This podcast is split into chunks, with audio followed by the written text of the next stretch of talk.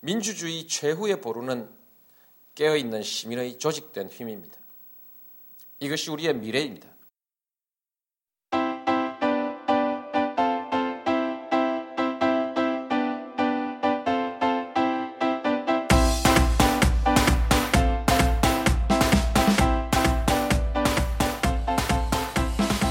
나는 친노다 제 7회 시작하겠습니다. 와. 오늘이 며칠이죠? 6월 10일. 네. 6월 10일 지금 오후 2시를 넘어가고 있는 시간이고요. 6월 10일은 아주 뜻깊은 날이죠. 우리 그때 하수님 우리가 몇 살이었죠? 우리가 고1 때였을 겁니다. 고1 때. 네. 87년 6월 10일. 그때 기억나세요? 그냥 학교에 저기 근처에서 데모 많이 했던 정도만 기억이 음. 납니다. 네. 방청객 님은 나이가 밝혀지니까 얘기하지 않겠습니다. 아, 그때는 학교를 나가는 건지 뭔지 하여튼 뒤우승 해가지고 그때 막 그럴 때 아니었나 싶어요. 맞아요. 고등학교 때도 그랬어요. 제 기억으로는 그때도 2호선 지하철 정도가 있었던 걸로 기억을 하고요. 네. 그 너무 너무 궁금해가지고 그때 전후로 해가지고 정확히 무- 며칠이었는지 모르겠는데 2호선 지하철을 타고 쭉 간 적이 있었어요. 그런데 어디서 충정로부터인가 시청부터인가는 기억이 안 나는데 정 이게 쓰질 않는 거야. 아. 쭉 해가지고 어디 어디 어디 동대문인가 뭐 하여튼 자세히는 기억이 안 납니다만 을지로 사간가 어딘가 하여튼 무정차로 해가지고 쭉 그래서 이제 저기 뭐야 내려가지고 한번 걸어갔던 기억이 나는데 그때가 6월 10일이었는지 자세한 기억은 없어요. 하여튼 그 전후로 해가지고 계속적으로 집회가 있었던 걸로 기억이 나고 공부하기 싫어서 저는 한번 그때 가봤었습니다. 그땐 뭐 전국이 다 그랬었으니까요. 음, 저희가 일주일이 조금 넘게 저희 일정 때문에 좀 늦게 7회 방송을 시작을 하고요. 사실은 오늘 저희가 그 우리 한 분을 모시고 방송을 하려고 했는데 아, 두 분께 저희가 섭외가 됐어요. 하수장님이 한 분 하고 제가 한 분 해가지고 둘 중에 한 명은 되겠지 뭐 이런 생각으로 아, 모시면은 깜짝 놀랄 분들인데 두 분 다 일단은 요번 주에는 시간이 안 나는 것으로 해가지고 다시 요번 주에는 저희가 아, 저번 주 방송에서 요번 주 한 분 모시겠다라고 했는데 약속을 지키지 못해 죄송하고요. 조만간 조만간 깜짝 놀랄 분을 모시고 진행을 하는 것으로 하고 용서해 주시기 바랍니다. 우리 자, 그 저희 덱 후기에 우리 후기에 한 분이 이거에도 관심을 좀 가져줘라라고 이제 한 분이 쓰셨어요.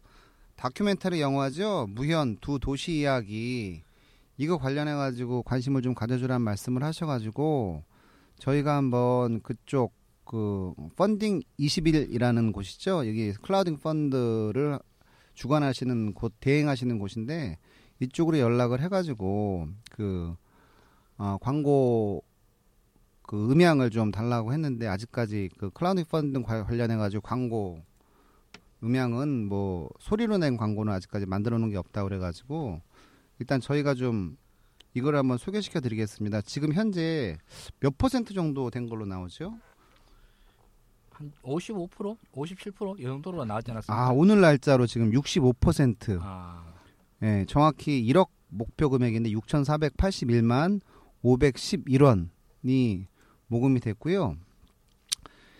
아, 65% 달성이 됐고 아, 이거는 사실은 저는 금방 달성된 줄 알았 될줄 알았는데 아 이게 좀 지지부진한 것 같아가지고 저희 방송에서도 이거 뭐 저희 방송하고 전혀 상관이 없는 그런 다큐멘터리 영화이지만 그래도 뭐 어려운 길 가시는 분들께 저희가 도움이 되도록 그렇게 소개를 시켜드립니다.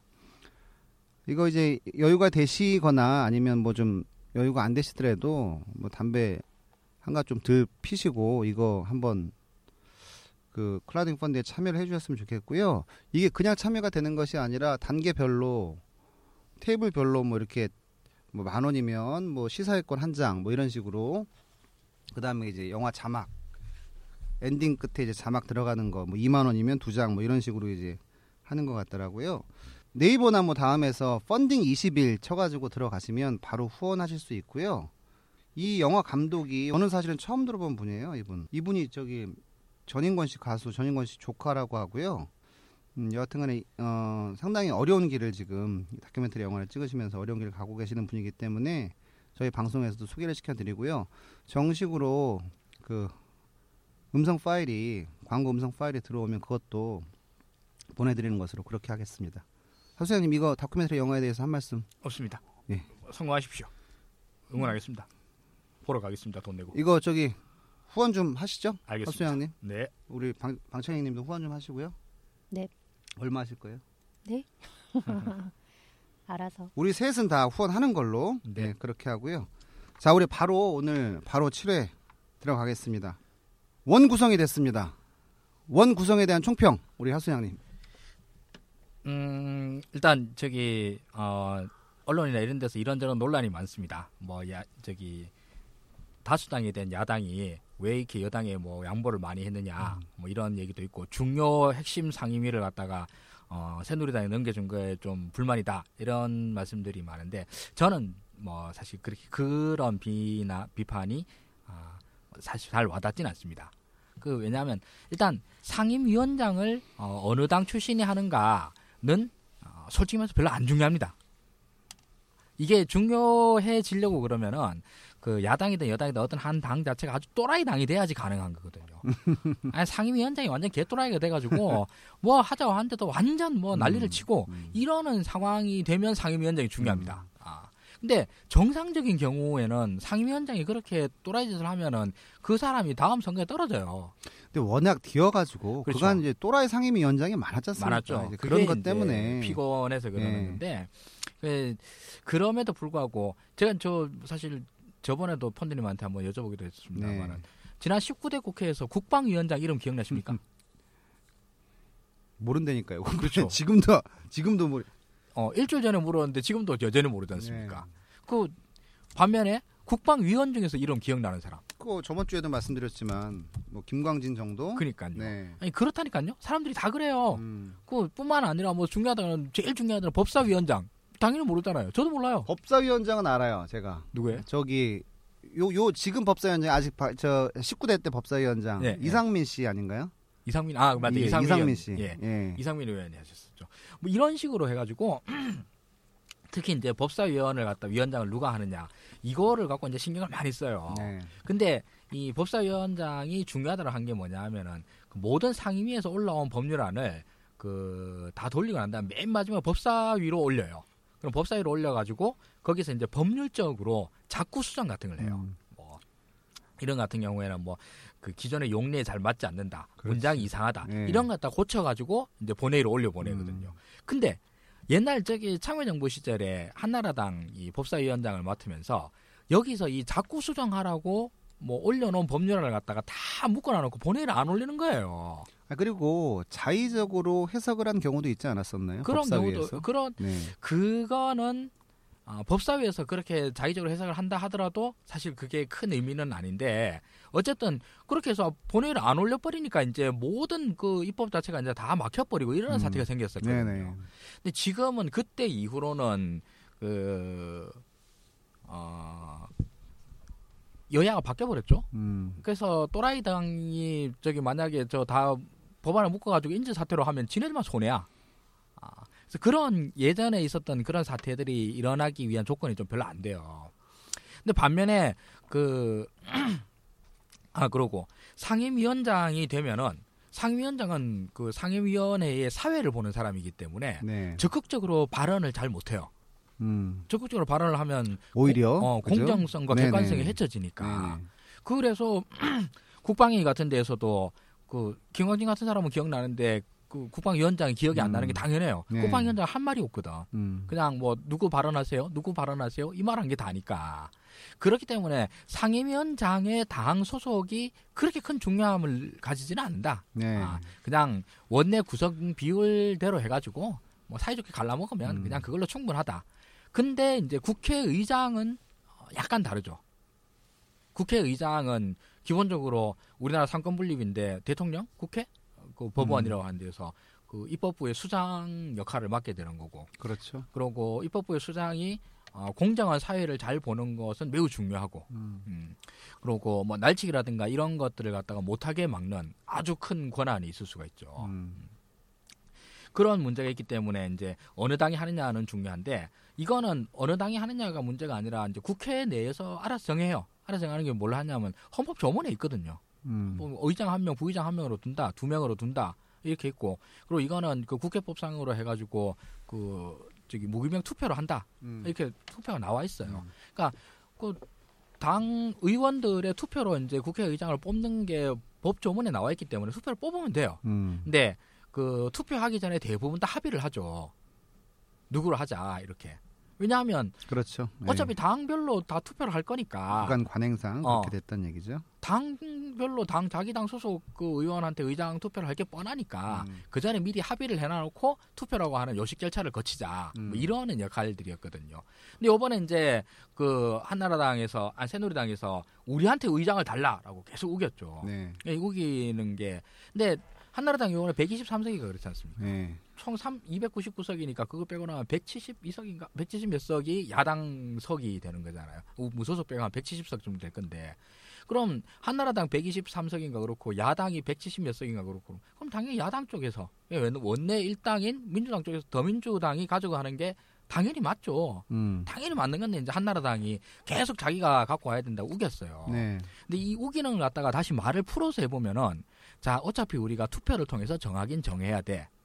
그러려고 그러면은 어 너네 당 소속 의원들 중에서 몇 명이 어, 우리 당 소속 그 의원한테 투표를 음. 해줘야 돼. 네. 그러니까 어, 원내대표 네가 가서 너네 당 소속 후보 몇 명, 아, 의원 몇 명한테 설득을 해줘라고 네. 하는 말과 다르잖아요. 그렇죠. 어, 그 말은 말이 안 되는 거지 않습니까? 음. 설사 그렇게 해서 설득을 한다 하더라도 그거는 어 국회원 구성에 대한 그 국민적 심판이 총선을 통해서 드러난 거지 않습니까? 네네. 그, 그 구성 비율을 갖다가 국회 내의 협상을 통해서 바꾼다라는 거기 때문에 음. 국민의 민의를 거스르는 일이 되는 음. 게 되거든요. 그래서 원내 다수당에서 국회의장을 선출한다라고 하는 거는 음. 그 헌법과 국회법이 정한 정신에 맞아요. 음. 그냥 이전에 과거의 관례가 그래서 음. 그렇다라는 것도 있지만서도 그보다는 먼저 헌법과 국회법이 정한 정신에 맞고 그리고 그 이렇게 야당 쪽에서 어, 국회의장을 갖다 맡게 되는 것은 어, 당연한 거다. 아, 그래서 결론적으로 말하면 요번 원구성 문제에서 이제 쟁점이 됐던 건 첫째는 상임위원장을 어디 어떻게 배분할 거냐. 네. 둘째 국회의장을 누가 할 거냐. 네. 일 상임위장을 어떻게 할 거냐. 음. 이거는 큰 문제 아니다. 네. 뭐 어디가 더 중요하고 덜 중요하고 이러는 거 약간의 차이는 있겠지만서도 음, 뭐큰 문제 아니다. 음. 그냥 앞으로 여기서 우리가 국민들이 어, 상임위원장 또라이 짓 하고 나면은 혼내주면 그만이다. 음. 인 거고 국회의장을 누가 하는가는 어, 기존의 헌법과 국회법의 정신에 따라서 어, 잘 해결된 게 맞다. 음. 아, 이 정도로 저는 생각을 합니다. 음. 그 우리 방청객님은 이 우리 국회의장이 더민주가 가져가는 것으로 하고 그 여러 가지 이제 상임위 배분이 상임위원장 배분인 거죠. 네. 예. 그 교섭단체 3당의 상임위원회 배분이 이제 다 됐습니다. 다 됐는데 여기에 대해서 혹시 말씀하실 부분 있으세요? 국회의장 관련해 가지고 저는 그 단순하게 그렇게 생각을 했어요. 그 다수당인데 그 국회의장까지 꼭 해야 되나? 소수당한테 국회의장을 좀 양보해주면 안 음. 되나? 그러니까 그 소수당이요. 그러니까 그 제2당 말고 소수당 아예 그렇게 제 3당도 말고 교섭 단체가 아닌 당.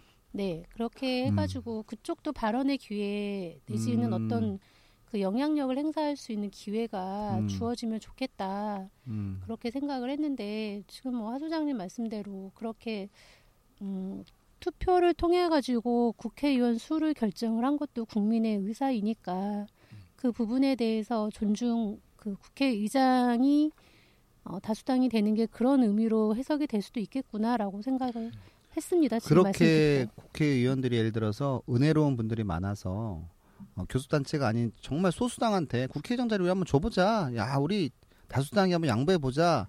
라고 하기에는 국회의장의 그 권한이 너무 막강하다는 거죠. 네. 국회의장의 권한이 그 지금 국회에 한 4천 명 정도 된다고 해요. 4천 명 이상의 그 임명권이 있는 거죠, 이 사람이. 음. 임명권이 있고 또 국회의장이 지금 저는 제일 기분이 좋은 게 어, 국회의장 국회의장이 그 지금 더 민주가 됨으로써 그러니까 야권이 됨으로써 국회 방송을 장악을 할 수 있어요. 아, 국회 방송을 그래서 모든 상임위에 자 시시콜콜한 것까지 마음만 먹으면 전부 다 방송을 뜰 수는 있다는 얘기입니다. 어, 이것이 지금부터 할걸요? 아니 회의는 다 보여주는데 네. 회의는 거기에서 예를 들어서 지금은 그냥 루틴한 것만 보여주지 않습니까? 네, 뭐 네, 본회의든 뭐 상임위원회 회의든 그렇죠. 루틴한 것만 보여주더라도 어떻게 운영하느냐에 따라서 좀 더 다채로운 국회 방송이 될 수 있겠다. 이 권한은 국회의장한테 있다 이런 얘기고 지금 국회 사무총장이 장관급이죠. 네. 예, 장관급 한 명, 차관급 세 명을 둘 수 있는 것으로 알고 있고 권한 자체가 이제 막강한 거죠. 직권상정 이런 거는 뭐 청취자분들 다 알 테니까 그걸 다 빼고라도 이 자리는 4천 명을 움직일 수 있는 자리다. 음. 예, 권한이 아주 막강하다. 반대로 얘기하면 그 좀 나쁘게 얘기하면 뭐 좀 자기 개파 사람들 중에서 요번에 좀 물먹은 사람 국회로 좀 앉힐 수도 있는 거고 좀 그런 자리지 않습니까? 사실은 뭐 그러면 안 되겠지만 네. 그래서 아마 좀 다선 의원들이 좀 많이 노리지 않는가 싶고요. 지금 요번에 더민주에서 지금 네 분이 나오셨죠? 네 분이 나왔는데 어, 문희상, 이석현, 정세균, 박병석 씨가 나왔는데요. 아주 one-side하게 121표 중에서 71표가 정세균 씨가 음. 예. 요거 하나 좀 물어볼게요. 그래서 각 언론들에서 아 그래서 범친노계인 정세균이 국회의장이 된 것은 친노 정치인들이 정세균을 의도적으로 밀었기 때문에 국회의장이 된 것이다. 라는 기사들이 많이 쏟아지는데 거기에 대해서는 어떻게 생각하세요, 우리 하수장님? 저기 그러면은 저기 후보가 누구 누구였죠? 문희상, 이석현, 정세균, 박병석. 어 그럼 문희상은 친노 아닙니까? 거기도 범친노라고 그러잖아요. 그러니까요. 문희상은 초대 비서실장이에요. 네, 그렇죠. 그러고 또 누구요? 이석현 이석현. 씨 이석현 의원은 뭐 비노 반노입니까? 전혀 아니죠. 그렇죠. 예.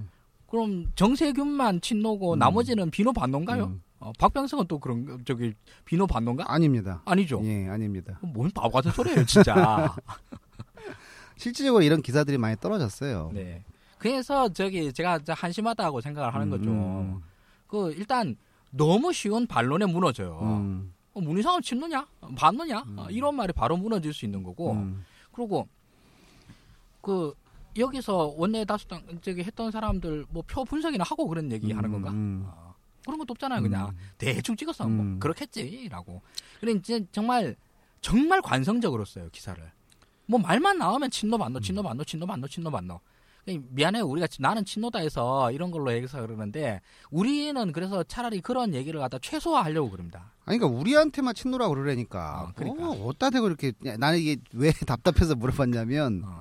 사전에 이런 말씀 안 했잖아요 우리가. 네, 근데 이 기사를 몇 개를 봤어요. 근데 거의 다 이렇게 이제 받아쓰기를 하고 있더라고 보니까. 정말 뭐라 그래야 되나 맨 이- lemmings예요 음, lemmings 음. 맨 앞에 lemmings 한 마리가 절벽을 뛰들면 다 같이 뛰어들어 자 그러면 그러면 그런 그지 같은 기사 말고 음. 정세균이 될 수 있었던 근본적인 이유가 무엇이었을까요?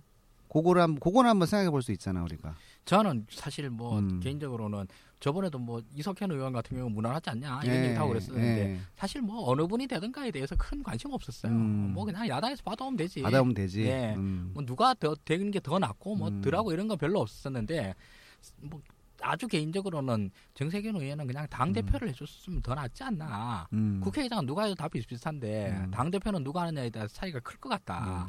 음. 근데 정세균 대표가 만약 국회의장을 안 하고 당 대표를 해줬다고 그러면은 남은 대선 기간 동안에 어, 당을 갖다가 잘 리더십 있게 이끌어주지 않을까 이런 음. 생각을 했었거든요.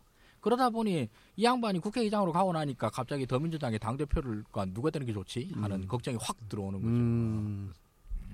사실 뭐 만약 제가 저기 더민주당의 의원으로 3표를 행사한다 그랬으면 정세균 음. 대표 안 찍었을 것 같아요. 당 음. 대표 시키려고. 예. 그렇다고 해서 제가 정세균 대표 싫어한다는 건 전혀 아니고요. 음. 저도 아주 존경하는 분이고 좋아하는 분입니다. 어 저는 전에 우리 하수장님하고 얘기할 때 정세균 대표는 국회의장으로 가야 된다. 그때 이제 저는 어떤 생각을 했었냐면 네. 당 대표는 저 return 하실 분이 돼야 된다 되는 거 아닌가 이런 속내가 좀 있었거든요. 아, 근데 지금 전혀 더민주에서는 이 복당을 세종시에 계신 그분은 복당을 전혀 고려하고 있지 않기 때문에 음.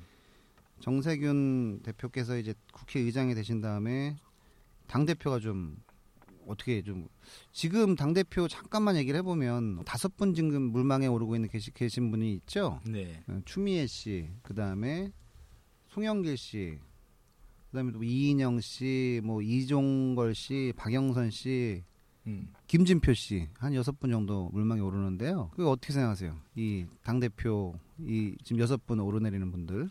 음, 사실 뭐 굉장히 싫어하는 분들도 몇 분 계시고. 네. 네.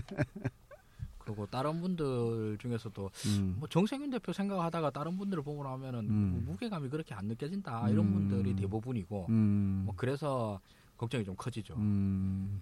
그리고 지금 당 대표를 뭐 어떤 식의 성격으로 규정하느냐 또좀 있을 것 같은데 음. 뭐 각자 사람마다 다르겠습니다만 저는 그냥 사실 대선 때까지 경선을 음. 관리하고 음. 어, 후보를 갖다가 밀고 음. 하는 어, 그런 데에 제일 큰 방점이 찍히지 않나 싶거든요. 음. 어, 그러려고 그럼 일단 경선을 공정하게 관리하고 공정하게 그게 1순위죠. 예. 예. 1번이지. 공정하게 결정된 후보를 제대로 네. 밀고 음. 할 만한 당 대표가 누구냐 네네. 이런 걸로 기준으로 많이 보게 네. 되죠.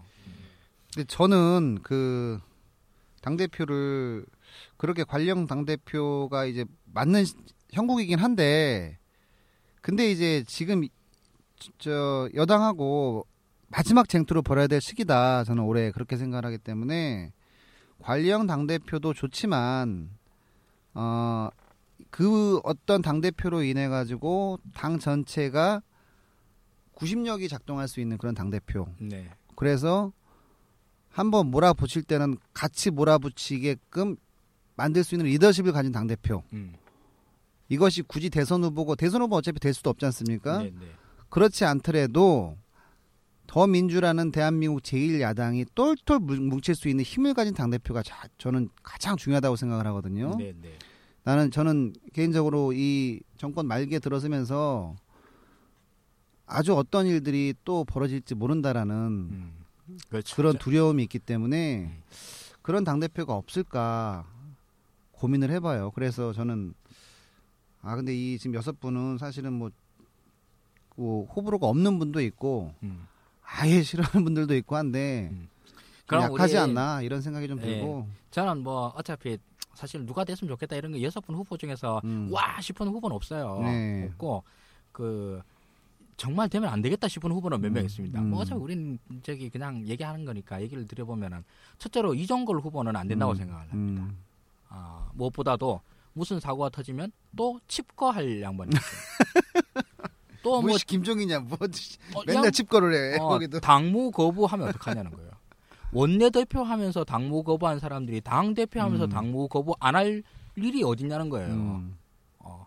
자기는 안 한다 그러겠지. 누구는 뭐 원내대표한테 할 때 뭐 당무 거부 아니 원내대? 원내대표 할 때 뭐 탄압 받은 것도 없어. 지가 지- 탄압을 지, 했지. 지 혼자 회의 참석 안 하고 나간 거지 뭐. 어, 그런 짓을 또 할 수 있는 양반이다. 네. 어. 그거는 일단 리더로서의 치명적인 사유죠. 음. 적전에서 어, 장군이 집에 들어가서 안 나와 안 나와. 음. 어, 그럼 어쩌라고? 어. 그런 사람이 장군이 그러다 이번에는 그 사람이 뭐 참모총장을 하겠다고? 아, 됐다고 봅니다. 어, 그러실 것 같은 뭐 예전의 과거가 그 멀리 떨어진 과거도 아니에요. 음. 불과 몇 달 전 일이고 그때의 상황에 대해서 자기도 미안하다며 어, 미안한 줄 알면은 어, 좀 더 반성과 자숙의 기간들을 갖다가 앞으로 10여 년은 더 가져야 되지 않느냐. 음. 뭐 이제 와서 몇 달 지나고 난 다음에 벌써 뭐 아 그때 미안했고요 앞으로 안 할게요 이런 말을 누가 믿어요 음. 어, 사람이 너무 가볍다 아, 구심력은 커녕 원심력만 아주 극도로 만들 거다 음. 좀만 힘든 일이 생기면 또 당무 거부하고 집에 들어가서 잘 거다 이런 사람은 믿을 수가 없습니다 두 번째로 또 우리 핫한 인물이 추미애 의원입니다 예. 추미애 의원은 그 뭐- 말 하실 줄 알았어. 예. 물론 저는 저기 뭐 나는 친노다를 방송을 갖다 진행하고 있는 노바 중에 한 명이고 음. 노바들이라고 하면 당연히 그 탄핵 사태에 대해서 직접적인 책임이 있는 사람들에 대해서 우호적이지 않으리라고 하는 건 너무 당연한 논리적 귀결입니다. 근데 그걸 제외하고 그러니까 추미애 의원의 과거의 뭐 저기 이념적 정치적 선택이라고 하는 것 갖다가 싹 다 무시하고 음. 오로지 당 대표로서의 리더십 여부만 음. 두고 봅시다. 그 리더십만 이 사람이 과연 지금 현재 더불어민주당이라고 하는 거대 정당을 갖다 이끌 수 있는 리더십이 있느냐? 저는 전혀 아니라고 생각합니다. 첫째로 그 예로 과거 구민주당의 당대표를 할 때 뜬금없이 삼부일비 하는 거. 아니 미안하면 노무현 대통령한테 미안해야지. 어디 뭐 그 누구한테 미안하다는 말도 없이 그냥 삼부일비를 해. 그렇게 해서 과- 구민주당을 갖다가 산으로 들로 끌고 다녔던 경험이 있습니다. 아 그걸 보고 난 다음에 아 저 사람은 뭐 조직을 이끌 수 있는 어떤 하나의 리더십이라는 게 아예 없는 사람이구나 라는 걸 아주 뼈저리게 느꼈고 그 다음에 다시 또 돌고 돌아와 가지고 그때 뭐 무슨 당이었더라? 아무튼 뭐 당에서 하면서 환노위 위원장 상임위원장을 한번 맡은 적이 있었죠. 그 상임위원장 맡아 가지고 자기의 아주 독단적인 판단으로 어 여당과 합의하고 난 다음에 자기가 저기 여당 안으로 합의를 해가지고 야당 자기 자당이 어, 아주 맞아요, 맞아요. 극한 반발을 불러일으키는 예, 수가 예, 있었습니다. 그때 당시에 그 여당 아 야당 쪽 그러니까 추미애 의원의 소속 당 지금 우리 당이죠. 이 사람들이 열이 받았던 이유가 당 내무위원장뿐만이 아니라 왜 우리랑 상의도 없이 이런 짓을 하냐는 네. 거예요. 그 때문에 열이 받았던 것도 있었거든요. 이번에 또 당 대표가 돼 봅시다. 또 그런 짓 안 하려고 하는 거 어떻게 보장을 합니까? 자기 혼자 나와가지고 어 이거는 뭐 내가 보니까 이거 새누리당이랑 얘기를 해가지고 하면 이렇게 결정하면 되겠네라고 지원자 결정해서 지원자 합의하고 난 다음에 지원자 데리고 가면 어떡하냐는 거예요. 남은 당 사람들에 대한 합의는 전혀 없이. 그래서 물론 추미애 의원의 정치적인 선택과 그동안의 여정에 대해, 대해서 아직도 불만 많고 평생 동안 저는 저 그 부분에 대해서는 평생 까임권을 부여한 상태이기 그러니까 때문에 그 저, 거짓말 하는데 우리 하 소장님이 예. 뭘 과거 거를 묻지 않고 그거는 아니, 사실은 그 잠시 무시하고 아 이건 물을 거예요. 평생 그러니까. 동안 묻는 건데 요 당 대표 선임과 관련해서 그 건을 갖다가 잠시 접어두고 생각한다 하더라도 오로지 리더십의 관점에서만 본다 음. 하더라도 치명적인 결격 사유가 있다라는 거죠. 그때 이제 새누리당의 보호를 받으면서 뭐, 뭔 의결을 통과를 했어요. 네네. 기억이 안 나는데 예. 그래서 새누리당 만세 부르고 연- 네. 저기 그때 당시에 대통합 민주신당인가 대통합신당인가 아무튼 거기서는 난리가 멘붕 났었죠. 멘붕 됐고 네. 그때 이후로 이제 추미애 의원이 거의 뭐 당내에서 아웃된 상황이었었거든요. 근데 지금 또 당 대표를 한다네. 음, 저는 아직까지 그때의 그 신뢰도 아직 회복을 못했습니다. 그 리더십이고 뭐고 저는 아 그 구원이 음. 저는 가셔 가셔지지가 않을 것 아, 같아요. 물론입니다. 예, 그건 뭐 평생 동안. 안 가셔지고. 그리고 아까 그 뭐 전혀 당론과 위배되고 또 협의의 과정 프로세스가 전혀 없는 상태에서 자기의 멋대로의 행동 음. 그 위치 직분에 맞지 않는 행동 음. 그거는 저는 이제 추미애 씨는 물론이거든요 박영선 씨한테도 그런 모습들을 보거든요. 그렇죠. 박영선 씨도 마찬가지입니다. 박영선 네. 씨도 할 말 많겠지만 제가 잘라서 중간에 들어오면은 박영선 씨도 탈당을 매우 심각하게 고려하던 양반입니다. 불과 몇 달 전까지 불과 몇 달 전에 탈당한다고 그렇게 해서 고민 중이다 고려 중이다 하는 사람들이 이제 와서 당 대표 나간다고? 아니 그 전에 탈당할 때는 언제고 당 대표 할 때는 언제 뭐냐는 거예요. 그 사이에 무슨 천지개벽할 사람이 생- 생겨서 그거 하나 물어봅시다. 박영선 씨가 그때 탈당을 고민하고 뭐 사실은 뭐 나 탈당한다 이렇게 얘기한 적은 없어요. 아니 그런데 고려한다고 말했죠. 예.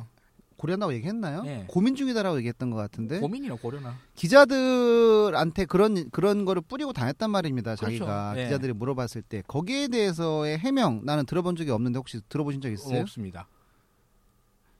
네, 그 이런 사람들이 이제 당 대표를 나오겠다라는 거잖아요. 그러니까. 이제 두려울 수밖에 없는 거죠. 아직 뭐 후보 등록 신청은 안 했는데 음. 신청한다고 그러면은 사실 와 정말 나도 두껍다 음. 이런 생각 안 할 수가 없죠. 아 참고로 이제 박영선 씨는 당 대표 나가겠다는 출마 의사를 표현한 적은 아직 없는 걸로 알고 네, 있어요. 그렇죠. 예. 예. 그런데 이제 뭐 언론상에서 이제 나온 언론상에서 거고. 나온 건데 설마 그러겠습니까? 네. 아무리 박영선 의원이 얼굴이 두꺼워도 이렇게 뻔뻔하게 하겠어요.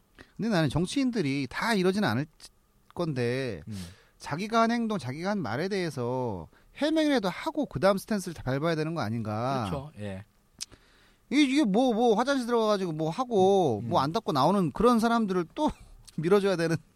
이런 게 좀 안타깝다는 얘기를 하고 그 싶은 거예요. 기억이 먼 옛날 기억도 아니에요. 네. 불과 몇 달 전이에요.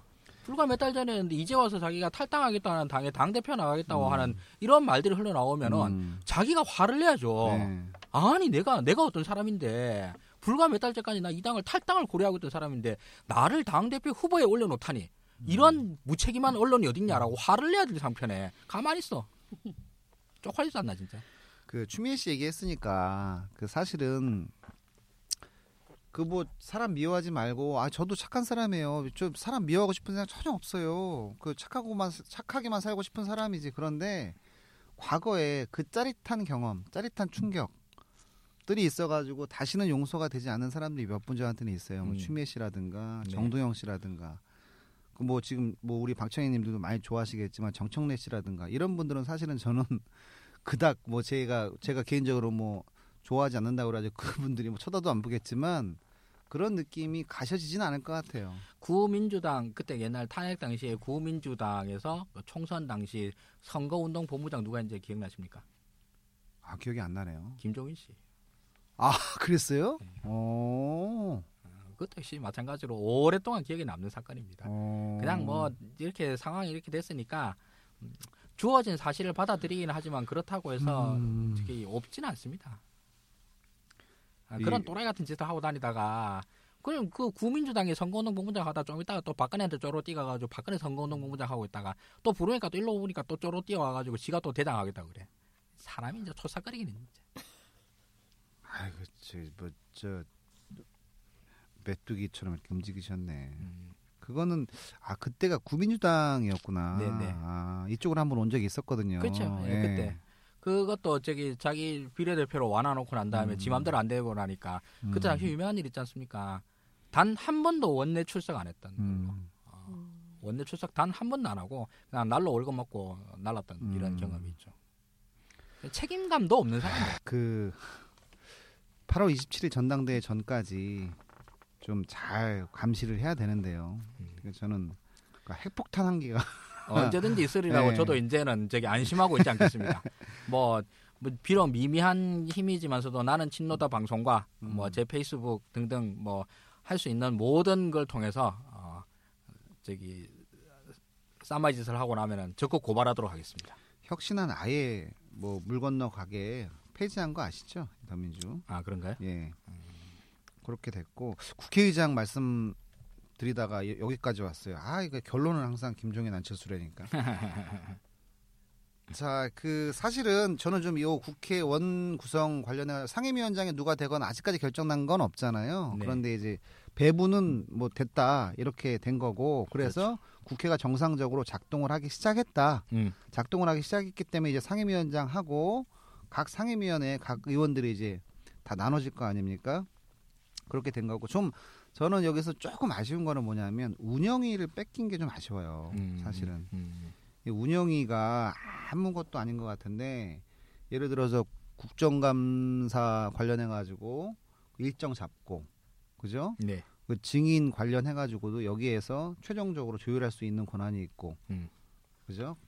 뭐 국정감사뿐이 아니라 각 그 국회에서 논의할 때 필요한 참고인 또는 증인들을 전부 다 운영위에서 내고가 가능한 음. 그래서 이게 운영위원장이 예를 들어서 아 이제 저기 목리를 부리면 좀 그게 힘든 음. 그래서 이제 운영위를 사실은 아 법사위보다는 운영위가 더 낫겠다 저는 개인적으로 어차피 법사위는 힘들다 그런 생각이었었거든요. 네. 예. 법사위는 뭐 새누리당 양보하겠냐고 국회의장도 뺏긴 판에 그래서 운영위는 좀 끝까지 했는데 예결위를 갖고 가고 운영위를 뺏겼다 네. 이제 그런 생각이고요. 이뭐 어쩔 수 없죠 뭐 음, 합의 중에 하나니까 줄거 음. 주고 좀뭐 사실 국회 의장을 갖고 오는 거는 당연한 걸 갖고 오는 거고 네. 원내 뭐 상임위 배분하는 거는 사실 뭐 양보의 영역이니까 뭐 전체적으로 맞아요. 봐서 양보를 예. 좀 예. 많이 했다 이런 느낌이 있긴 있습니다. 그러나 뭐 그리 큰 건 아니다. 아, 그렇죠. 생각합니다. 사실은 이제 우상호 씨 얘기 들어보면 5월 12일 날 사선 의원 더민주의 사선 의원들 모아놓고 원내 구성 관련해 가지고 협상을 이렇게 이렇게 할 것이다라고 같이 논의하고 그래서 예결위하고 법사위는 우리가 가져오는 것으로 그렇게 이제 논의가 됐다라는 얘기죠. 음, 음, 가져오는 것으로가 아니라 예결위하고 법사위 관련해 가지고 어떻게 할 것인지에 대한 논의를 했다는 얘기고. 음, 그리고 어 예결위를 주장하고 아니 법사위를 주장하고 예결위를 갖고 오자 전략적으로 음, 이렇게 했다는 얘기예요. 그래서 아 5월 뭐 3주차 들어가지고 저 같이 협상을 할때 음, 정진석 원내대표하고 새누리당 음, 어, 오상 원내대표하고 이미 이미 저 법사위는 새누리 음. 예결위는 더민주 음. 이렇게 뭐 얘기 네, 내부적으로 다 이제 됐다는 얘기입니다. 운영위만 이제 나중에 이제 했던 거고 그 다음에 이제 5월 30일 날 다시 청와대에서 뭐 전화를 받았는지 어쨌는지 막 해가지고 음, 아 의장 안 주면 못 한다 그래가지고 산우리가 목리를 부렸죠. 그래가지고 그 다음에 며칠 질질 끌다가 이제 6월 6일 날 협상 재개해가지고 네. 핵심 상임위 세개뭐 어쩌고 해가지고 이렇게 이렇게 이렇게 된 거예요. 음. 이렇게 된 거기 때문에 아 마지막까지 운영이 가는 그냥 그 법사위 예결이면 뭐 어차피 이렇게 이렇게 한 거고 음. 운영위는 아, 양보를 좀 한 거다. 네. 네, 더민주가 이렇게 이제 보시면 될 것 같습니다. 그렇죠. 그리고 음, 한 가지 조금 좀 재밌는 게 뭐냐면 음. 국민의당이 두 개 가지고 왔잖아요 상임위원장을 사실은 뭐 하수장님 말씀대로 상임위원장이 그렇게 뭐 뭐 큰 영향력이 있거나 그런 거 아니지 않습니까? 근데 네. 두개 가져간 거 중에서 처음에 이제 삼당그 논의할 때는 산자위하고 네. 농해수위 가져가라 아, 그렇게 얘기했다는 거예요. 근데 박지원 원내대표가 싫다. 예. 농해수위 말고 교문이 더 달라. 오. 예, 그래가지고 어, 산자위하고 교문이 아, 를 가져갔다라는 얘기죠. 음, 그, 아, 그 제가 그래서 요거는 좀 여쭤보려고 아무 아무래도 교문이가 좀 파워가 좀 낮겠죠 농해수위보다. 근데 저기 뭐뭐 그 당내에서 나름 실리를 생각을 했겠지만서도 음. 농해 수위도 크거든요. 음. 게다가 국민의당은 지금 호남 기반 당이 돼버렸지 않습니까? 그러니까 저는 이해가 안 되는 게 그거라는 거예요. 어. 아니 저기 호, 호남을 무시하는 게 아니라 여하튼 농촌 어. 지역이 많잖아요. 그러니까요. 농촌 지역이 많으면 이거를 갖고 와가지고 오히려 뭐 저기 안철수가 저기 뭐 그쪽에 좀 관심 저 관심이 좀 많은 것 같기도 하고. 그 저는 아 이게 좀 이해가 안 돼가지고 오히려 어. 그러면 호남에 이제 농촌 지역이 많은 곳에서는 더 좀 음, 각광을 받지 않을까라는 개인적인 생각이 있었는데 그냥 느닷없이 교문이 그러게요. 그 어. 주장을 해가지고 교문이 갖고 왔어요. 끝까지 산자는 지켰네. 네, 산자를 아니 산자는 뭐 얘기, 주기로 얘기도 안 나왔고 논의도 안 어. 나. 그러니까 처음부터 주기로. 니네 가져가라 그런 거고. 음. 그래서 뭐 산자 위원장 된다 해서 산자 걸 더 많이 들고 가는 게 별로 없어요. 음. 네. 그런 거죠, 뭐 하여튼. 음. 자, 우리 국민의당 얘기가 나왔으니까 뭐 우리 국민의당 그냥 넘어갈 수 없지 않습니까? 네네. 그 여기는 또또 까일 거리가 또 나왔잖아요. 음. 그 국민의당 비례대표 천지 될 일 없다라고 생각했던 7번 후보 김수민 후보가 어, 어, 그거 얘기 좀 해야 되죠. 그렇지 비례의 그 놀라운 선전으로 네. 인해서 7번에 당선이 됐어. 네. 근데 여태까지 대한민국 사람 중에 치- 그 김수민이라는 사람이 뭐 어떤 사람인지 아는 사람 아무도 없었어요. 네. 저도 마찬가지로 이 사건이 터지고 난 다음에 김수민이라는 사람을 처음으로 이제 언론에서 보게 됐어요. 근데 뭐 남자인지 여자인지 모르겠는데 알고 보니 여자더라. 어. 그리고 이제 이제 나이 만 30살 된 청년 정치인이라는 거죠. 근데 이 청년 정치인이 그, 그 이전에 뭘 했느냐? 뭐 특별히 한 게 아무것도 없어. 특히 정치적으로 일을 한 게 아무것도 없어. 그런데 비례대표 7번에 이름을 올렸어요. 근데 올리는 것도 그 비례대표 후보 명단 제출하는 바로 그 직전에 최후로 그냥 샥 올려가지고 어, 당선이 됐다라는 거죠. 음. 당선이 됐어요. 근데 이 양반이 뭐 그러고 난 다음에 또 사실 뭐 국회의원 299명인데 누가 누군지 누가 알겠습니까? 게다가 국민의당의 비례대표 7번인데 뭐 더 관심도 없던 사람이었는데 이 양반이 최근에 아주 거하게 이름이 올라왔습니다. 그 당내 홍보물 사업을 갖다 다 독점을 해가지고 리베이트를 받아서 해먹었다더라 하는 걸로 선관위 고발을 받아서 어, 검찰에 고발이 됐습니다. 선관위 고발로 이거 사건이 크거든요. 음. 그 이게 일단 첫째로 이게 당 홍보물 당 홍보 사업이 커요 총선쯤 되면 아, 엄청 크죠. 어. 그건 뭐 어마어마한 거죠. 그 몇십억 단위가 되는 네, 사업인데 네. 이걸 나이 서른 살짜리 애한테 그냥 다 통으로 맡겨 음. 이러는 건 없거든요. 그 당내에서 살림살이를 갖다 총 책임지고 있는 사람이 전적으로 관할하에 해야지만 가능해요. 음. 아 그러고 자범이 없는 건 물론이거니와 일이 진행이 돼요. 음. 안 그러면은 여기서 찌르고 저기서 찌르고 하는 때문에 사람들이 정신이 없어 일이 안 돼요. 근데 이 친구가 했다라고 하는 것 자체가 이해가 안 되고 그러고 여기서 계약을 맺고 난 다음에 리베이트를 받아서 지가 혼자 먹었다? 더 더 이해가 안 돼요. 음. 리베이트라고 하는 관행 자체도 아, 사실은 잘 없어요. 왜냐하면 리베이트 자체를 받는다는 것 자체가 불법이고 음. 설사 그 불법을 갖다가 감수하고 받는다 손 치더라도 이게 리베이트를 받는다기보다도 이 여기 업체들 그 선거 총선이나 이런 데서 있는 업체들은 문제가 뭐냐 하면은 돈 떼이는 게 제일 무서워요. 음. 낙선하고 나면 돈 못 받거든요. 맞아요. 어. 네. 그러니까 다 선불로 받거나 이런 네네. 식으로 해가지고 위험 수당을 자기가 더 받아야 되지. 음. 그걸 리베이트로 토해낸다? 음. 이런 것도 사실 좀 이해가기 힘든 음. 일이거든요. 음. 아예 웃돈을 받고 내가 해주는 거지. 음. 이 리스크를 안고 이러는 건데 했다. 이거는 일단 뭐 여러 가지 면에서 이해가 안 되는 사안입니다. 근데 우리 당 대표는 어 나는 그, 안 그런 걸로 보고를 받았다. 앞으로 알아보겠다. 또 남 얘기를 하고 계시더라. 당신 당 일이에요. 당신 당 일. 당신이 당 대표고 어디 뭐 남의 당 일을 하는 것처럼 그렇게 음. 딴 사람 얘기가 같은 거 같은데 당신이 지금 검찰 고발받은 상황이에요. 음. 이걸 당 대표가 모르고 있었다라고 하는 건 기본적으로 없는 일이고요. 아니, 아니 무슨 회사에서 있는데 자기 회사에서 돈 나가는 일에서 제일 크게 돈 나가는 일에 사장 결재 없이 그냥 나가는 일이 어디 있습니까 그게?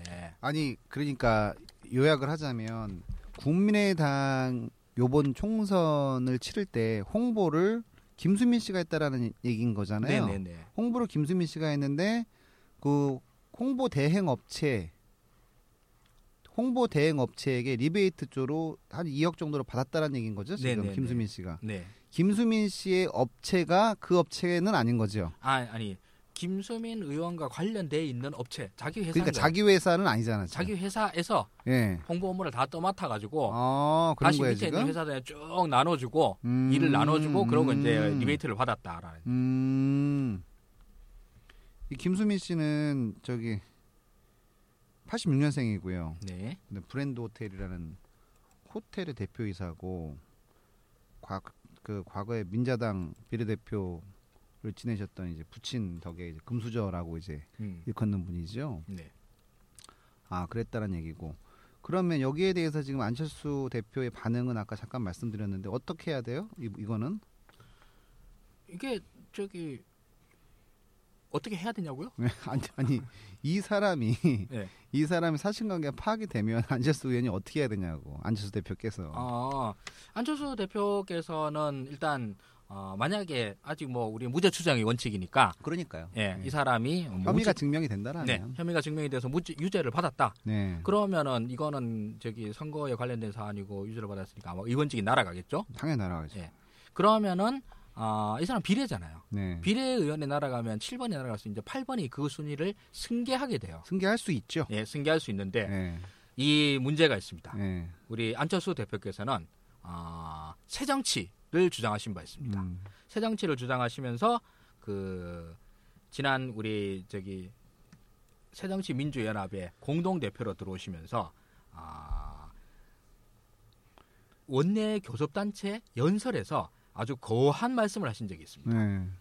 그 자기는 우리 당은 앞으로 어, 비례대표 의원의 비리로 해서 날아가면은 그 후위 선- 순번을 승계하지 않겠다라고 음. 다짐하신 바 있습니다. 음. 그런데 음. 이게 새정치민주연합의 공동대표로 있을 당시에 음. 어, 했던 말씀인데 지금은 자기가 국민의당 대표인데 그때랑 음. 말이 달라지면은 어, 완전 양아치잖아요. 비례는 승계하지 않겠다라고 말씀하셨던 것 같고 지역은 어, 재보궐 아, 지역- 선거에 공천하지 않겠다. 공천하지 않겠다 이런 말씀을 하셨죠. 그 예? 문장을 찾았습니다. 네네. 예.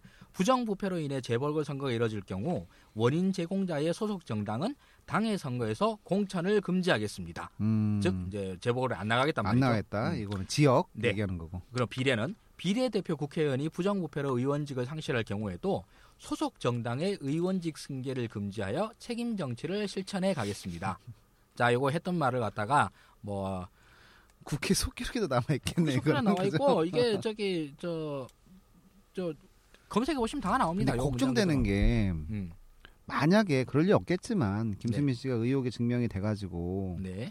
의원직이 박탈이 되면 아니 안 대표가 아 그거 저기 더민주의 일이었잖냐라고 얘기를 하면 음, 그렇죠. 나는 이게 걱정이 돼 사실은. 네, 물론 저기 응? 안철수 의원을 천하의 생양아치로 생각하시면 그렇게 생각하실 수도 있죠. 그러나 아니 그 멘탈이라니까. 예, 그 그러나 우리는 한 인간을 갖다 그렇게 천하의 개 쌍양아치라고 생각하지 않아야 된다는 거죠. 아 봅시다. 요거 예. 치킨 한 마리 내기합시다. 요거. 아니 우리는 인간의 신뢰를 갖고 얘기를 하는 거지. 비슷한 뉘앙스 얘기 나옵니다. 나는 아. 한번 봅시다. 그렇게 저는 그 계속 생각이지만서도 음. 물론 놀리는 거 아시죠? 안철수 대표님. 당신이 그렇게 개쌍양아치겠어요 설마? 어, 그렇게 생각을 하고 있습니다. 제가 그래서 이렇게 꼭 생, 쌍욕을 한 것 같이 느끼시겠지만서도 그 쌍욕을 한 게 아니라 당신이 옛날 말과 다른 말을 하면 그럴 때는 그렇죠, 이제 그렇죠. 쌍욕을 들을 예, 만하다라는 예, 예. 이런 표현인 거지 제가 당신한테 쌩양아치라니 뭐 개새끼라니 이런 얘기를 하는 거는 전혀 아닙니다 저는 뭐 그 기사를 미래의 그 안철수 대표의 말씀하시는 것이 네. 기사화 돼가지고 온 것까지 예측이 돼요. 네. 그러니까 그 당시에 저 새정치민주연합은 그 정도로 썩은 정당이었기 때문에 음, 어, 그렇게 개혁을 하지 않으면 안될안 되었기 때문에 그렇게 말을 말을 한 거고 음, 지금 새 정치를 구현하고 있는 국민의당은 그럴 이유 없다. 맞아요. 라는 뉘앙스의 말씀을 하시지 않을까라는 생각이 좀 든다는 얘기예요. 아, 이거 좋은 말씀이십니다. 그런데 그때 당시에 새정치민주연합에서는 비례대표가 이런 부정부패로 연루되어서 의원직이 날아간 경우가 없는데 음. 국민의당에서 날아간 경우가 생겼네. 어. 그럼 어느 당이 더 개쓰레기 정당이냐라고 하는 게 바로 반론이 돼요. 그렇기 때문에 그런 얄팍한 그 아. 변명을 하시려고 그러면은 나가 뒤져라 이게 제 논평입니다. 그런데 그 이런 얘기를 쭉 하시, 얘기를 하다 보니까 참 그 여러모로 서글픈 일이기도 하고 아, 네. 또 예상되는 일이기도 한데 음. 이걸 안철수 대표가 몰랐다는 것은 어, 상식이 어긋납니다. 음. 이게 만약 수사가 계속 진행이 되면은 어, 그 당연히 당 대표까지도 매우 위험한 상황입니다. 저도 그렇게 생각해요. 예. 아니 아무리 신설 정당이고 콩가루 정당 아니 콩가루 정당 아닙니다. 이게 음, 제 이라 3당인데 하더라도, 어. 그렇게 하더라도 우리 옥세수고 나르샤 네. 우리 우리 그분도 계시지만 네. 최종 결재 권한은 당 대표한테 있는 거예요. 그러니까요. 예. 이걸 당 대표 모르게 서른 살짜리 그 새로 비례대표 받은 애가 혼자 먹고 음. 말았다라고 음. 하는 건 없어요. 그런 일은 세상에 없습니다. 안 그러면 당 대표 직인을 예를 들어 가지고 뭐뭐 다른 분한테 실무자한테 맡기고 다녔다는 얘기인데 그 성격에 그 그럴 성격일까 싶기도 하고 음. 그리고 그렇 그렇다고 하더라도 그 책임에서는 면할 수는 없다. 네. 이제 그런 얘기 그런 얘기인 거죠. 거고 지금 당장 그때 당시에 살림을 맡았다고 하는 분이 이제 박선숙 의원이죠. 그렇죠. 박선수- 같이 지금 예, 고발이 된 상태인 고발이 된 걸로 알고 상태예요. 있고 박선숙 의원이 그냥 알아서 다 해먹고 말았다라고 음, 하는 것도 어, 뭐 상식적으로는 이해가 안 되죠. 음. 당연히 당 대표가 아, 어떤 책임 어떤까지 관여되었는가도 밝혀져야 되겠죠. 음. 그리고 뭐 모든 걸 다 떠나서 진짜 그 윗대가리는 아무 문제 없고 뭐 한 명만 딱 비례 한 명만 했다 하더라도 어, 새로 이 비례 생계는 안 하는 걸로 어, 이렇게 알고 있겠습니다. 음. 네. 조사는 다 해야 됩니다. 우리 예. 우리 대한민국에 하, 이렇게, 이렇게 점잖게 얘기하려 그러다 꼭 우리 안 선생 얘기만 꼭 나오면 그렇게 나가 이렇게 결론이 왜 이거 우리 대본에 뭐 전혀 대본이 안에 쪽 대본에도 없는 얘기를 지금 결론은 안 쳤으라는 얘기. 음, 그러니까 근데 이거 이거는 사- 사실 보통 문제가 아니에요 지금. 음. 그 김수미 씨 관련된 얘기는. 이게 저기 그냥 단순한 뭐 저기 업무상 횡령 배임 문제가 아니거든요. 음. 어. 이거는 선거라고 하는 공적 공간을 갖다가 장사의 영역으로 음. 확 바꿔놓은 거기 때문에 굉장히 심각한 저기 그 국가 질서의 위반 행위입니다. 음. 걱정이 되는 게 이런 거예요. 과거에 아니 지금 이 국민의당 김수민 씨나 이 관련된 얘기가 아닙니다. 과거에 현재는 모르겠지만 과거에 우리 비례 가면 비례 앞 앞순번 예를 들어서 뭐 10번 안으로는 뭐 20억이니 그죠? 네. 20번 안으, 안으로는 뭐 15억이니 뭐 이런 얘기 많아 많았지 않습니까? 그러니까 그러 그러 그 당시에는 비례대표로서 국회의원이 된 다음에 이 사람들이 지금 BIP 손익분기점이 어, 기간이 언제일까 이게 이제 초미의 관심사였다라는 거예요 과거에는. 네. 근데 만약에 이런 식으로 하면 손익분기점이 넘어가는 기간은 어뭐 뭐 한 달도 안 돼가지고 이제 됐다라는 얘기입니다. 그러게요. 예. 음. 근데 그 국회의원 수가 정원이 299명으로 정해져 있잖아요. 네. 근데 결혼이 생겨도 상관없는 건가요? 뭐 상관없습니다. 네. 결혼이 생겨도 상관없어요. 지역 같은 경우에는 그렇게 뭐 연루돼서 의원상 의원직 상실하면 재보궐 선거를 하잖아요. 네. 네. 네. 근데 그 그래서 저는 정원을 꼭 채워야 되는 그런 건가라고 생각을 했는데 그렇지 않다라는 거예요. 네. 음, 결혼이 생겨도 예를 들어 가지고 지금 저 국민의당이 뒷순번이 없어. 뒷순번이 없으면은 결혼이에요. 음. 음. 예, 이거는 옛날 우리 저기 통진당 사태 때에도 네, 그랬었잖아요. 그렇게 된 거. 아 국회의장 얘기가 여기까지 넘어갔습니다. 네. 또 뭐 국민의당 뭐 기왕에 얘기 나왔으니까 이거는 뭐 계속 수사 결과를 좀 봐야 되겠죠. 네. 뭐 우리는 무죄 추정의 원칙에 음. 따라서 뭐 아, 그렇게 그렇게 되질 않길 바라지. 아, 그럼. 사실 어.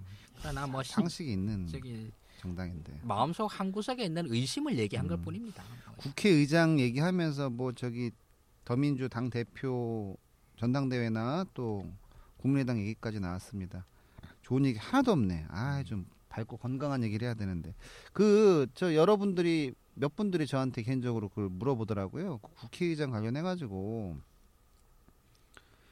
국회의장이 더민주에서 정세균 씨가 됐기 때문에 아, 그러면 만약에 만약에 그럴 리는 없겠지만 대통령 유고 시에 그러면 국가 의전서열 2위인 국회의장이 승계하는 거 아니냐 이런 질문을 아주 영특한 질문을 하셔요. 그래서 혹시 그래서 더민주에서도 더민주 가 다수당이어가지고 국회의장을 갖고 간다고 하더라도 국회의장 자리가 중요한 거 아니냐. 만에 하나 어떤 일이 있을지 모르기 때문에 이제 그런 말씀을 하신 분들이 있는데 결론적으로는 이제 요 국회의장이 의전서열 2위라는 것은 맞습니다. 2위라는 것은 맞고요. 근데 어, 대통령 유고 시에는 행정부의 2인자가 대통령 유고 시에 이제 대통령 역할을 하게 됩니다. 행정부 2인자는 이제 국무총리가 되는 거겠죠. 국무총리였죠. 네. 맞아요. 네네 그렇습니다. 저도 깜짝 놀라서 국무총리로 알고 있는데. 그 의전 서열하고 실질적으로 행정부 행정부 수반으로서의 대통령의 유고시이기 때문에 의전 서열하고는 또 틀리더라고요 그게 그래가지고 그거 알고 계시고요. 그래서 여하튼 뭐 정세균 씨가 국회의장 된 것에 대해서는 저는 진심으로 축하를 드리고 네.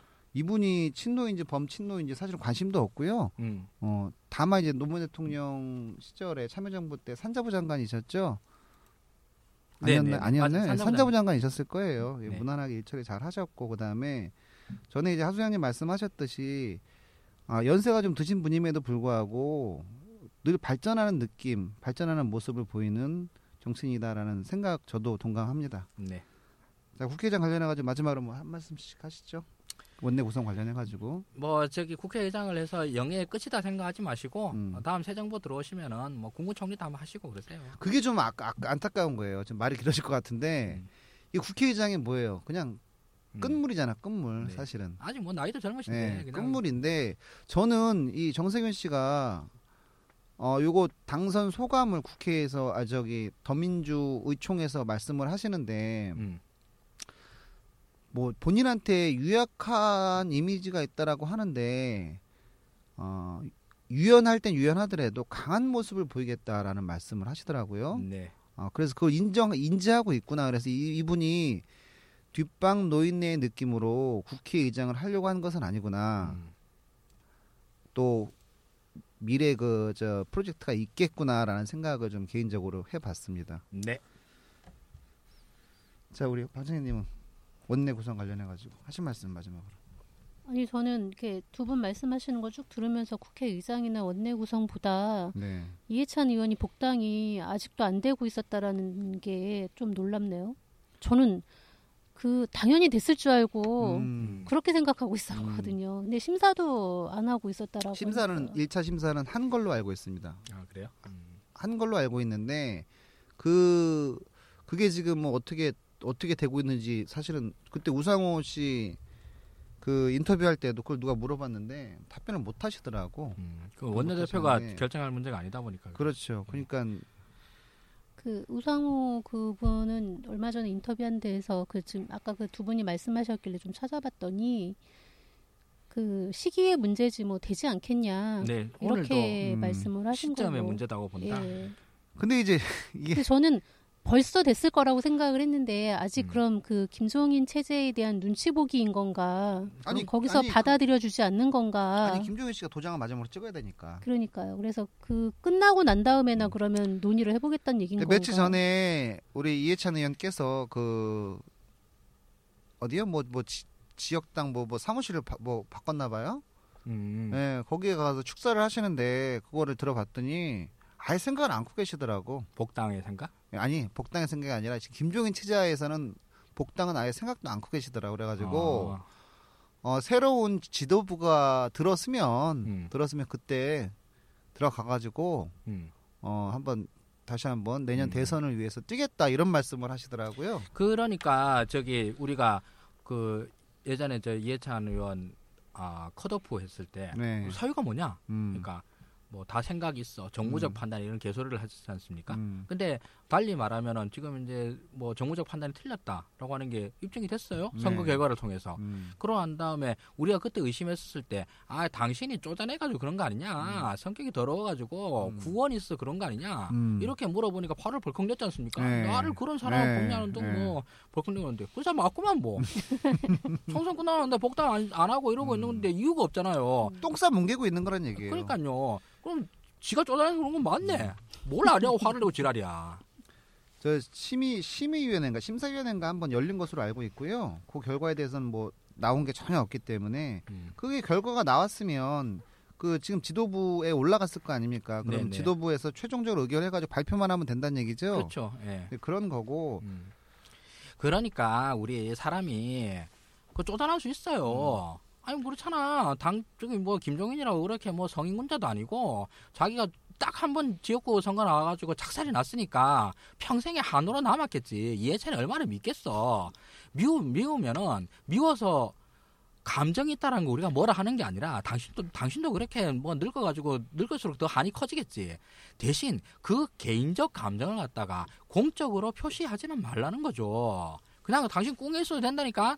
그냥 복당을 시켜주면 되는 거예요. 아이씨 삐졌다니까 삐진 노인네라니까 그 어. 노인네들은 애들하고 틀려가지고 애들은 금방 돌아오잖아요. 그렇죠. 근데 연세 드신 분 한번 삐지면 오래 간다니까. 음, 그렇지. 오래 가요. 그래서 애보다 못한 노, 영감탱이가 네. 된 거지. 우리 노인 폄하 발언 아닙니다. 그런 일부의 어르신들이 계시다는 말씀을 드리는 거고요. 그러니까요. 그 일부의 어르신께서 어르신은 뭐는 어르신이 아니고 영감탱이지. 그 영감탱이가 지금 아주 중요한 공적인 역할을 맡고 있다는 게 문제죠 지금. 아 이해찬 씨 빨리 들어와야 되는데 들어와야지 뭐 내년 다시 재밌을 것 같은데 말입니다. 그뭐 저보고 뭐 예의를 차리란다 이런 얘기 하지 마세요. 저 사실 예의 엄청 발라요. 아, 아니 저기 누가 그 이해찬 씨 얘기 나왔으니까 잠깐 얘기하는데 이, 이분 어떻게 할 거야 이분들 그 세종시 뭐 시의원들 예, 뭐 저기 저 그까지 시켜놨잖아. 뭐 당에서 뭐 저 재판까지 제명까지 걸어놨어요 제명까지 아예 지랄 완전 어? 진짜. 아. 아니 뭐 1년 직무정지 2년 직무정지 그 다음에 아예 제명 요 세 단계로 해가지고 다 쎄쎄를 박아놨더만 수십 명을 어. 그리고선 지금 세종시에 새로운 지역위원장 지금 안 친다고 이지랄 하는 거 아니에요 네, 네. 공모하고 네, 네. 아 참 진짜 그 씨알이 웃긴. 아니 그러면은 쪼잔하다고 얘기를 하면은 왜 음. 그래 쪼잔해요? 그럼 얘기를 하면 될 거 아니에요. 당신 쪼잔한 거 세상이 다 아는데 지 혼자 아니라고 화난 벌컥벌컥 내고 앉았고. 근데 우리는 저기 김종인 씨가 나이 많다고 해서 또는 당 대표라고 해서 아니면 화를 벌컥벌컥 낸다고 해서 사정 봐주는 거 없습니다. 음.